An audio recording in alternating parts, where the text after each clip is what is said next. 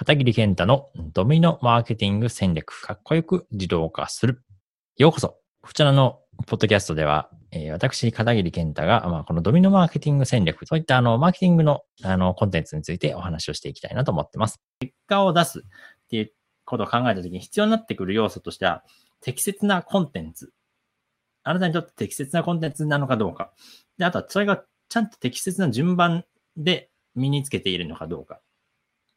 で、それをちゃんと継続的に行っているかな、いる、それを継続的に行っていける、いっているかどうか。この3点。この3点が、えっ、ー、と、僕はめっちゃ大事だなと思います。なので、あの、多すぎても良くないですよね。適切な量です。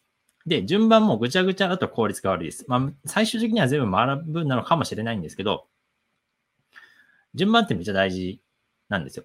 いきなりあの商品もないのに集客ばっかやっても、集めたところで売れませんみたいな感じになっちゃうので、それはすごく消耗するんですよね。なので、学ぶ順番っていうのはめっちゃ大事です。はい。ドミノマーケティングラジオを聞いていただきましてありがとうございました。Facebook のメッセンジャーを自動化システムとしてビジネスのオートメーションをすることができるメッセンジャーボット。こちらの無料オンラインコースをご用意しました。このポッドキャストの説明欄のところに無料オンラインコースを受講するための URL が貼ってありますので、そちらをクリックして、ぜひ受講してみてください。またそちらでお会いできたら幸いです。ではまた会いましょう。